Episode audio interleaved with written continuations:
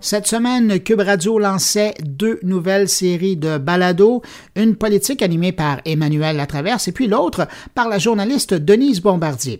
Et euh, dans cette nouvelle série de podcasts intitulée À haute voix, où on retrouve les réflexions de Denise Bombardier, j'ai vraiment l'impression, après avoir écouté les deux premiers épisodes, que l'éditorialiste vient de trouver enfin un nouveau format qui la sert très bien. Alors, plutôt que de vous servir un extrait de son podcast pour vous faire une idée, je vous propose plutôt une conversation que j'ai eue avec elle un peu plus tôt et j'espère que ça vous donnera le goût d'aller l'écouter ensuite sur Cube Radio. Denise Bombardier. Denise Bombardier, bonjour. Bonjour. Denise Bombardier, on dit que votre première, toute première série de balado, on dit que c'est un exercice de réflexion sur le Québec moderne. Est-ce que ça décrit assez bien la série?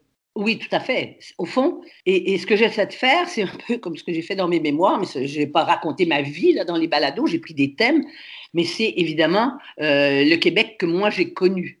Euh, ou alors, quand je ne l'ai pas connu, c'est parce que je l'ai étudié. Euh, je fais un recul historique, c'est important. Par exemple, toute l'évolution du nationalisme, évidemment, je n'étais pas là. J'étais pas là voilà. Mais c'est sûr que j'ai pris des thèmes qui me qui me touchent, qui sont en fait des thèmes qui touchent et qui devraient toucher tous les gens, tous les Québécois, hein, et, ceux qui veulent comprendre le Québec. Alors, j'ai parlé de la religion, j'ai parlé du nationalisme, j'ai parlé d'une chose très importante, qui sont les relations de femmes, mais non pas dans un, dans un cadre idéologique. C'est le bouleversement de la société québécoise euh, ça a eu des conséquences énormes, pas seulement le féminisme euh, à la façon québécoise, mais ça a eu des conséquences sur la, déstructuration d'un certain Québec traditionnel où les rôles étaient fixés et tout ça, nous, on a tout fait éclater ça en moins de temps que partout, dans, partout disons, dans les, dans les, pays, euh, dans les pays occidentaux. On ne parlera pas des pays où les femmes ne sont pas les égales des hommes, en droit et, et, et socialement et politiquement mais c'est sûr. Et euh, j'ai parlé euh, de quoi Les autres thèmes, j'ai même parlé du jeu, puisque j'ai écrit un essai sur le jeu. Ça, c'est la sociologue et, en même temps celle qui aime les machines à sous, parce qu'il faut connaître, les, faut connaître ça pour pouvoir en parler, parce que c'est un phénomène social très important, très important et très inquiétant pour l'avenir. Quand on, quand on voit comment les jeunes sont accros de justement de leur téléphone intelligent mm-hmm. et comment ils sont capables de s'en passer, ils sont accros. Et moi, mon hypothèse, c'est qu'ils jouent à des petits jeux. Hein, et euh, ces petits jeux-là, euh, quand ils arrivent à 18 ans, eh ben, c'est pas suffisant d'être, de, de, passer au, de passer à l'étape suivante puis d'être le champion simplement pour se le faire dire.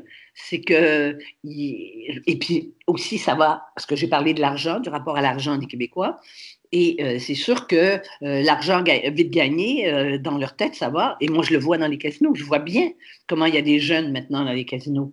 Je me dis, qu'est-ce qu'ils font, des jeunes, l'après-midi dans un casino? C'est, pour moi, c'est contre nature. C'est fait pour les gens qui, qui ont tout vu et, et qui sont. c'est pour ça qu'il y a d'ailleurs des, l'après-midi, c'est des gens âgés. Et, mais ça ça, ça, ça, fait partie de mon balado que j'explique tout ça, pourquoi. Mais c'est sûr que c'est un phénomène social très, très inquiétant. Mais vous auriez pu choisir d'écrire un nouveau livre, de le publier euh, en tant que tel. Vous auriez pu choisir de faire une, série à la télévision, mais vous avez choisi l'audio. Pourquoi la parole? Qu'est-ce que ça vous permet de faire de plus?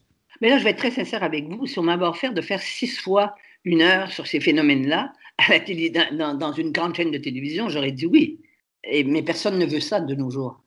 Et là, c'est une des évolutions, n'est-ce pas, de avec la technologie, c'est qu'on ne veut plus de ces types de choses.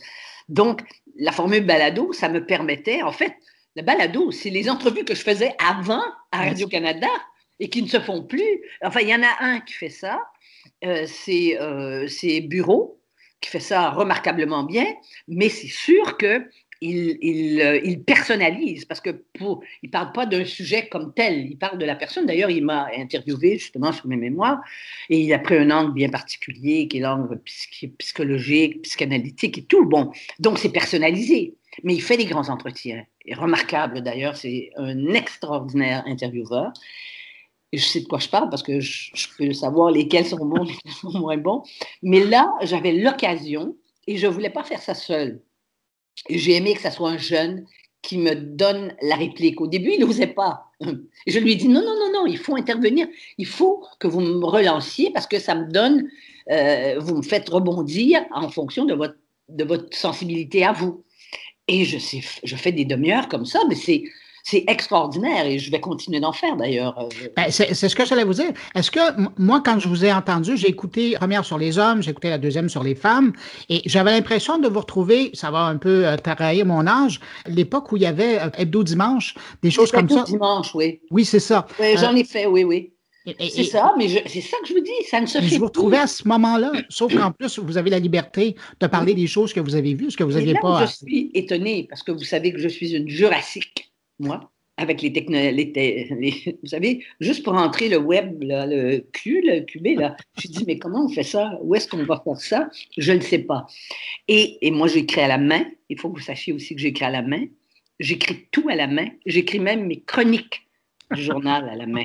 Je suis probablement une des seules qui existe en Amérique du Nord, en tout cas, qui fait ses papiers à la main. Mon dernier ouvrage, qui est un ouvrage quand même assez substantielle parce que c'est ma vie quand même à quel j'ai additionné les années et euh, mais j'ai écrit 1195 pages de manuscrits pour donner le livre de, mes mémoires. Donc vous voyez que je ne suis ni sur les réseaux sociaux ni sur Facebook. De toute façon, Facebook, euh, euh, je, je m'étais mis sur Facebook simplement pour diffuser, avoir encore plus de diffusion, à mes chroniques que je fais dans le Journal de Montréal, mais j'ai été dénoncée comme étant islamophobe, il paraît, un matin à 11h, et à 11h05, j'étais plus là.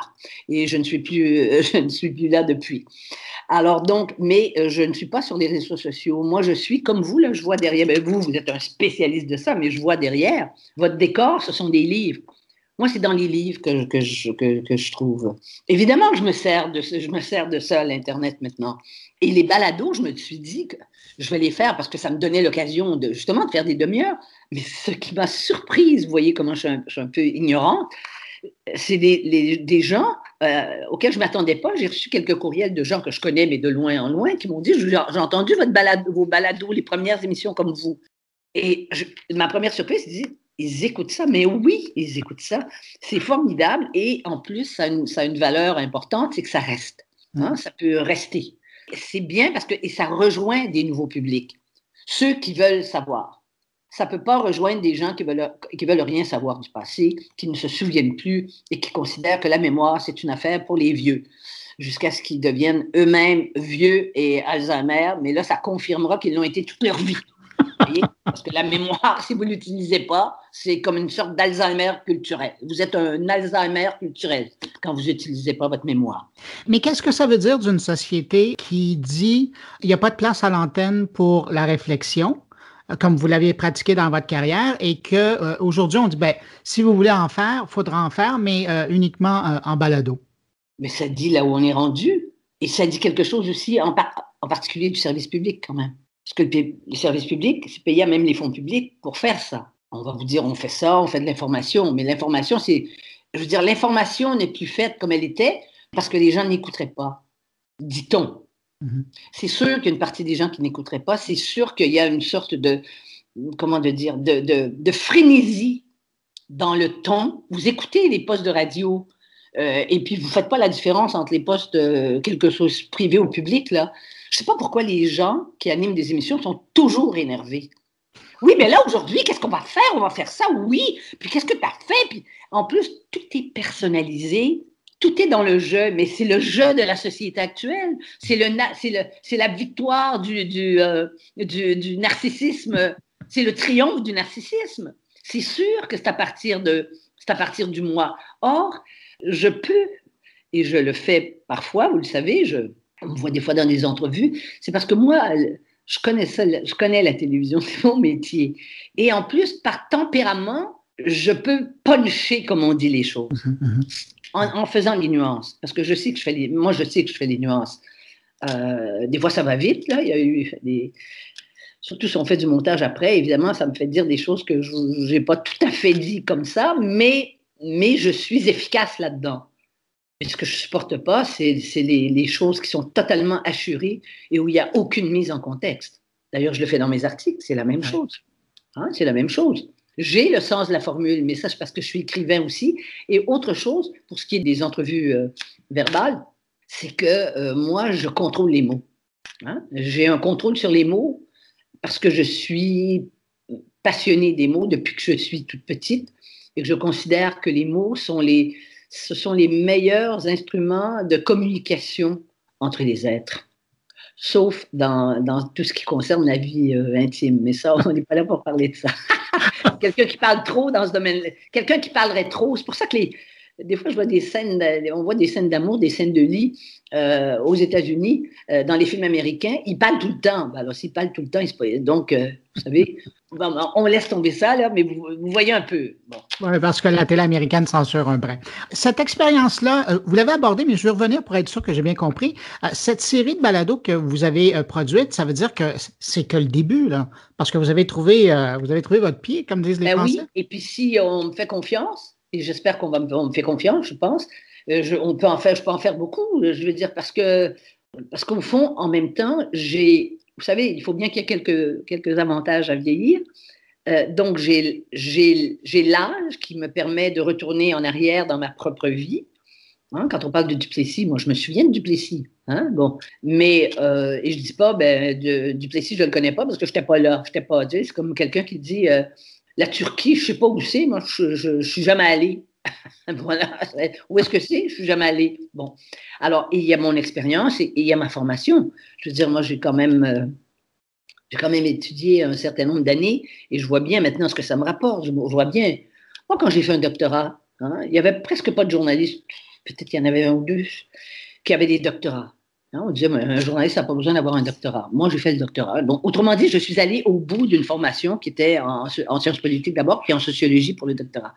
Mais c'est après coup que je me rends compte. En fait, ce que ça m'a appris, entre autres, c'est à savoir où, aller chercher les choses quand je ne les connais pas. Voilà. Et, et moi, j'ai un esprit de synthèse. Donc, ça, c'est parfait pour faire des balados du type de balado que je veux faire. De réflexion. Parce que je, moi, ma force, c'est de faire le lien entre, entre les, différents, les différentes expressions de la nature humaine. Et, et personnelle et collective d'ailleurs. Mm. Mais je ne sais pas si on vous a dit, mais je ne sais pas si vous êtes consciente, mais vous êtes dans les pionnières, une fois de plus, dans le domaine de la balado au Québec, hein, parce que des balados de réflexion euh, qui sont vraiment originales, qui n'ont pas été produites pour la radio euh, publique ou privée, pour la télé, des adaptations, vous êtes une des premières qui fait de la balado de réflexion pour les Québécois. Oui, j'en ai conscience et je suis très reconnaissante euh, aux gens qui font les balados à Québécois. Je suis très reconnaissante qui m'ait offert cette antenne-là. Parce que je me rends compte, c'est comme si j'entre moi-même dans la bibliothèque euh, qui va rester. Parce que c'est un autre type de pérennité. Vos bouquins, ils vont rester, que ce soit dans un iPad ou que ce soit dans une bibliothèque. C'est pour ça que j'écris aussi. Mais vous, savez, vous écrivez aussi dans les journaux, ça va demeurer. Mais là, vous rentrez d'une autre façon, dans, dans, dans le patrimoine numérique, si vous voulez. Absolument. Et j'entre dans l'intimité la plus grande des gens. C'est-à-dire, et j'entre dans un espace où c'est eux qui décident de m'y mettre. Leur téléphone, leur, je sais pas, tous les, toutes, toutes les, les, euh, je sais pas comment vous appelez ça. Les appareils. toutes les sortes d'appareils euh, qu'ils ont, c'est sûr. Et s'ils me découvrent un jour, puis ils aiment ça, ben, ils peuvent revenir, ils peuvent réécouter s'ils n'ont pas compris, parce qu'il y a ça aussi. Hein, contrairement à la diffusion, qui n'est pas, évidemment, après, qui n'est pas toujours présenté de nouveau, mais là, c'est, ça a une souplesse, le balado. La souplesse, elle est, dans, elle est justement dans, dans l'accès que le balado offre. Et puis, en plus, j'ai pas de contraintes vraiment parce que je trouve au bout d'une demi-heure, des fois j'en fais deux sur le même thème, ça fait une heure, mais il faut respirer un peu quand même. Alors donc, oui. Alors donc, c'est bien comme ça. Il n'y a pas beaucoup de montage. Il n'y a presque pas de montage. Hein. Parce que moi, je, euh, parce que ça, c'est une question de métier. Moi, je suis capable de parler euh, cinq minutes, mettre du contenu dans cinq minutes. Vous me dites 12, j'en fais 12. Et vous me dites 30, j'en fais 30. Ah, vous possédez le média. Mais vos mémoires, oui. Est-ce qu'à un moment donné, on peut penser qu'il pourrait y avoir une version audio? Ah non, il, y aura une version audio, mais actuellement, vous savez, mon livre est c'est un très grand succès de librairie hein? au Québec. Aujourd'hui, donc, euh, je suis à trois jours de mon, quatre jours de mon départ pour Paris. Je vais sortir le livre à Paris. Euh, mes éditeurs, ils n'ont pas intérêt à ce que le livre soit sur euh, balado trop rapidement. Mais c'est sûr qu'après, tous mes mémoires et ça va, ça va être sur Balado, effectivement. Mais ce que je souhaiterais aussi, c'est qu'une chaîne de télévision, une grande chaîne de télévision, euh, puisse, euh, puisse aussi faire. Parce que moi, quand vous allez le lire, je sais que vous l'avez, quand vous allez lire, vous allez comprendre. C'est l'histoire du Québec à, partir de la fin des années 40. Hein. Là, je suis une petite fille, là, je, mais quand même, je, comprends et je suis, je suis euh, consciente d'un certain nombre de choses. Et, et, toutes les années 50 dont on n'a pas beaucoup parlé. C'est pas, pas représenté on ne s'est pas penché sur, ces années-là. On a voulu les oublier parce qu'on considérait qu'on était dans la grande noirceur et ça nous fait croire à des jeunes, et puis en plus ça a été enseigné comme ça, qu'avant c'était l'enfer, puis qu'à partir de 1960, c'est devenu, et que personne avant, les Québécois étaient tous des gens assez primaires. On croit que l'orgasme a commencé en 1962 avec la Révolution tranquille. Tu sais, c'est pas vrai, il y avait des, il y avait des, il y avait des gens qui savaient s'aimer, il y avait des gens qui, il y avait des gens très lettrés au Québec. Évidemment, c'était une proportion euh, plus, plus, moins importante, encore que maintenant, euh, on le sait très bien, un diplôme universitaire, ça fait pas de vous un lettré, n'est-ce pas? Ça fait pas de vous quelqu'un de cultivé, parce qu'on est plus dans la, il faut que ça soit efficace, il faut, il faut que ça serve à quelque chose. Alors que c'était l'époque où on croyait que la connaissance, elle était, comme dirait mon maître à penser, celui qui a été mon mentor à Paris, Jean-François Revel, la connaissance, elle est inutile, dans le sens où il le disait lui. évidemment, ce n'est pas inutile, mais dans le sens presque philosophique du terme. Connaître, c'est pour ça qu'on est sur la Terre. Denise Bombardier, en terminant, je me souviens des images que vous donniez du Québec. Je pense que c'est le premier livre qui a, paru au seuil chez vous, Une enfance à l'eau bénite. Oui. Je l'ai lu deux fois. Moi, j'avais adoré. Quand vous regardez le Québec d'aujourd'hui, en comparaison à cette époque-là, avec l'Internet, avec les réseaux sociaux, euh, les chaînes d'information continues aussi, parce que ça fait partie du paysage, est-ce que vous avez l'impression que les Québécois sont plus informés, sont mieux informés? Non, ils sont. Ils ont plus d'informations. Si c'est dans l'addition des choses, l'addition, elle est plus, elle est beaucoup plus importante. Mais là où il y a un vrai problème, c'est que pour absorber tant d'informations à, la vitesse à laquelle ça va, il faut justement avoir de la culture et être capable de faire un choix et de hiérarchiser. Et ce qui me dérange énormément avec les réseaux sociaux, et je trouve que c'est une, c'est une mise à l'agonie de la connaissance c'est qu'on ne fait rien hiérarchiser. Le discours, le texte, le discours d'un prix Nobel en sciences se retrouve à côté d'une false news écrite par quelqu'un qui est totalement ignorant et qui va vous dire, par exemple, l'Holocauste n'a jamais existé. Ça, c'est côte à côte et il n'y a rien pour savoir qui dit vrai et qui dit faux. Et ça, c'est extrêmement troublant et je crois que c'est une des raisons pour lesquelles on est en train de devenir fou. C'est parce qu'on ne sait plus à quel sein se vouer, on ne sait plus ce qui est bien, ce qui est mal, ce qui est vrai, ce qui est faux. Et je ne dis pas que ça règle tout de penser que tout est vrai et faux, parce que la nature humaine est trop complexe, l'être humain est trop complet. Hein, on sait qu'il y a des demi-vérités, euh, qu'il y a des demi-mensonges, mais quand même, il faut avoir un certain nombre de repères. Et cette espèce de de bruit pour les chats que sont les réseaux sociaux à cet égard, pour moi, c'est une calamité et ça met en péril la capacité de l'homme d'être lucide et éclairé. Denise Bombardier, qu'on retrouve dans la série de podcasts à, haute voix, disponible sur euh, Cube TV. Merci beaucoup d'avoir été là. merci de votre Ça m'a fait très plaisir de causer avec Merci, au revoir. Merci.